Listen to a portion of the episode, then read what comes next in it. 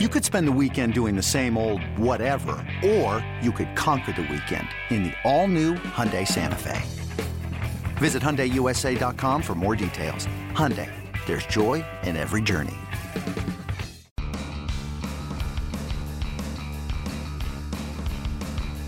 You're listening to MLB.com Extras, brought to you by MLB.tv. It's baseball everywhere.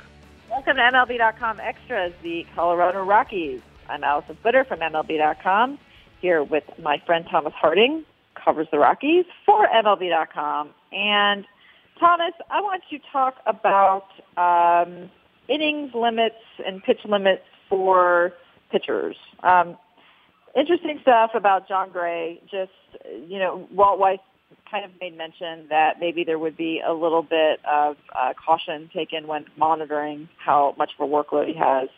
Uh, the general manager, Jeff seemed to, you know, not be as uh, definitive about how he felt about this. He's saying there's no magic number, that they'll continue to manage the workload. But I don't know. I feel like there needs to be a lot more attention paid to this, that there actually needs to be a more definitive thing that's set with some of these guys because of what we've seen with all the arm injuries. What do you what do you think about that?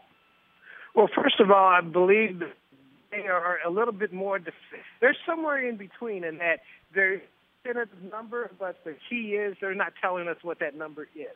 Um, with yes, with young pitchers, you don't want to go too much from one year to the next, and this is all a function of guys making the major leagues so quickly, um, coming out of, especially coming out of college, and suddenly uh, a guy like a Jon Gray is in a second pro season, and here he is in the major leagues for two seasons.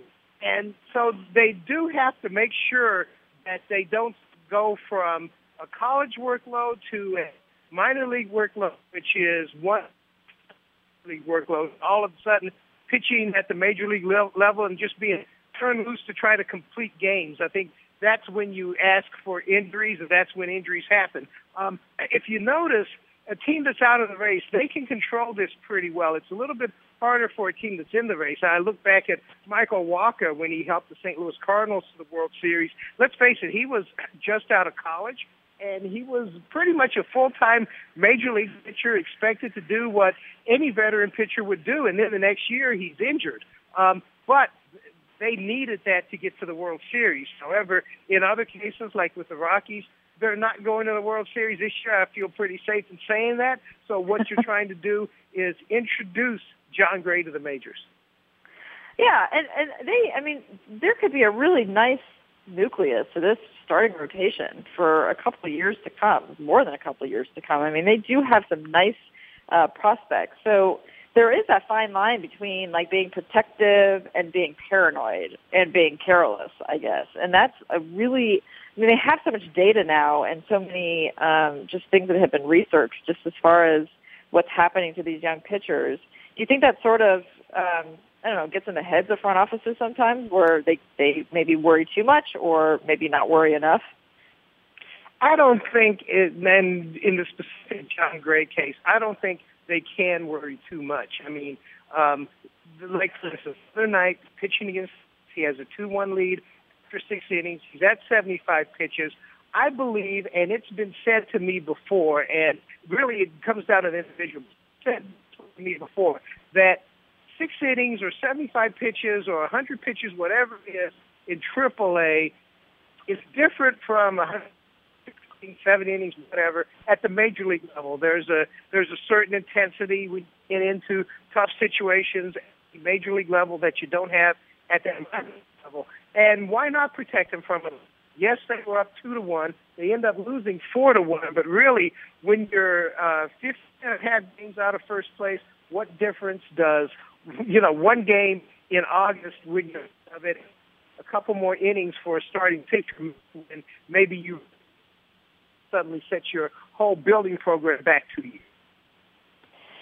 I wanted to ask you. I was uh, looking at um, some of the records. Uh, yeah, I feel like this has been a little bit of a trend.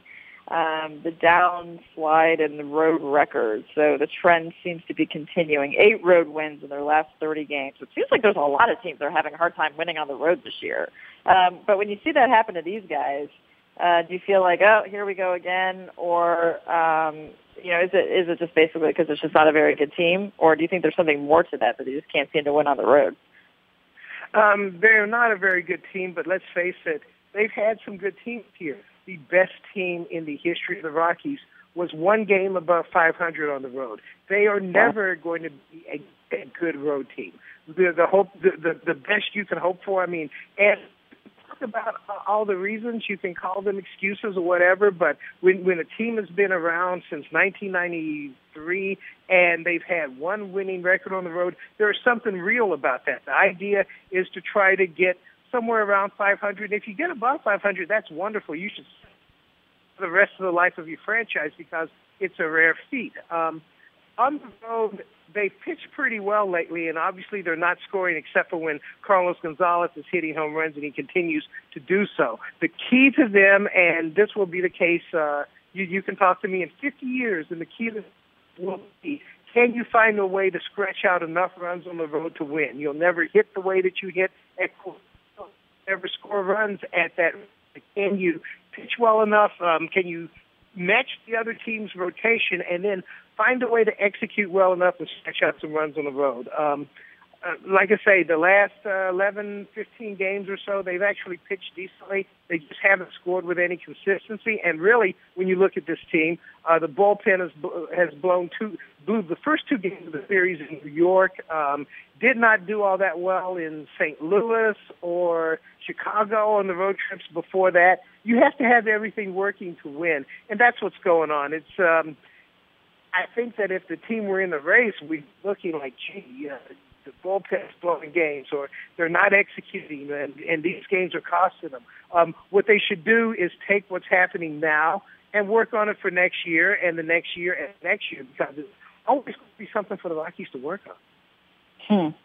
And I want to one last thing, just about John Axford. So he seems to be getting kind of frustrated. He's been taken out of the closer's role. He's just trying to figure something out.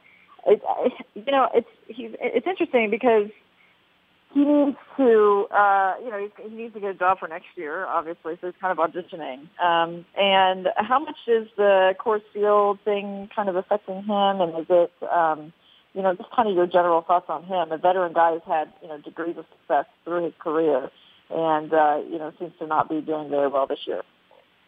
Well, if you look at his career, though, even when he's having success, he has these issues at times where for a week or two he can't hit home plate. So I don't think this is necessarily a Denver thing. I will say it may have started out as one because if you go back and look at the beginning of the season, the first 20 or so outings were lights out. And then you saw some things that cropped up at home. At one, um, going just a little bit after the All-Star break, he had not given up a run on the road, but um, some things crept into his delivery. He felt that uh, he couldn't quite figure out what they were. The video staff pointed out a difference in his landing foot. Um, he didn't take, he didn't necessarily address that immediately. He thought it was too small. He ended up fixing that, and in Washington during a weekend series, he pitched twice uh, in wins and pitched very well. Now, his first outing in New York, um, a couple of things happened. He gave up a hit. Uh, there was a stolen base in an area, and all of a sudden, two walks, and the game spins out of control with Axford and uh, and, and Boone Logan. But Axford, you would like to see because the best of John Axford is a very good major league pitcher. Is he a closer? We're not sure. Definitely is part of a good bullpen. However, um, until he doesn't run into these situations where for 10, 12 games, six, eight games, he's not throwing strikes, it's hard to depend on him late in games. And he is arbitration eligible going into next year. We'll see what the Rockies decide with that. Okay. Interesting stuff. Thomas, thank you so much. Talk to you next week. Hey, thank you so much. MLB.tv Premium, the number one live streaming sports service, is celebrating 13 years. Watch every out of market regular season game live or on demand in true HD. Real time highlights, live look ins, pitch tracking widget, and more. MLB.tv Premium includes a free At Bat 15 subscription. Watch live baseball on over 400 mobile and connected devices. Watch at home, in the office, or on the go every night on every device. Blackout and other restrictions apply. Visit MLB.tv for details.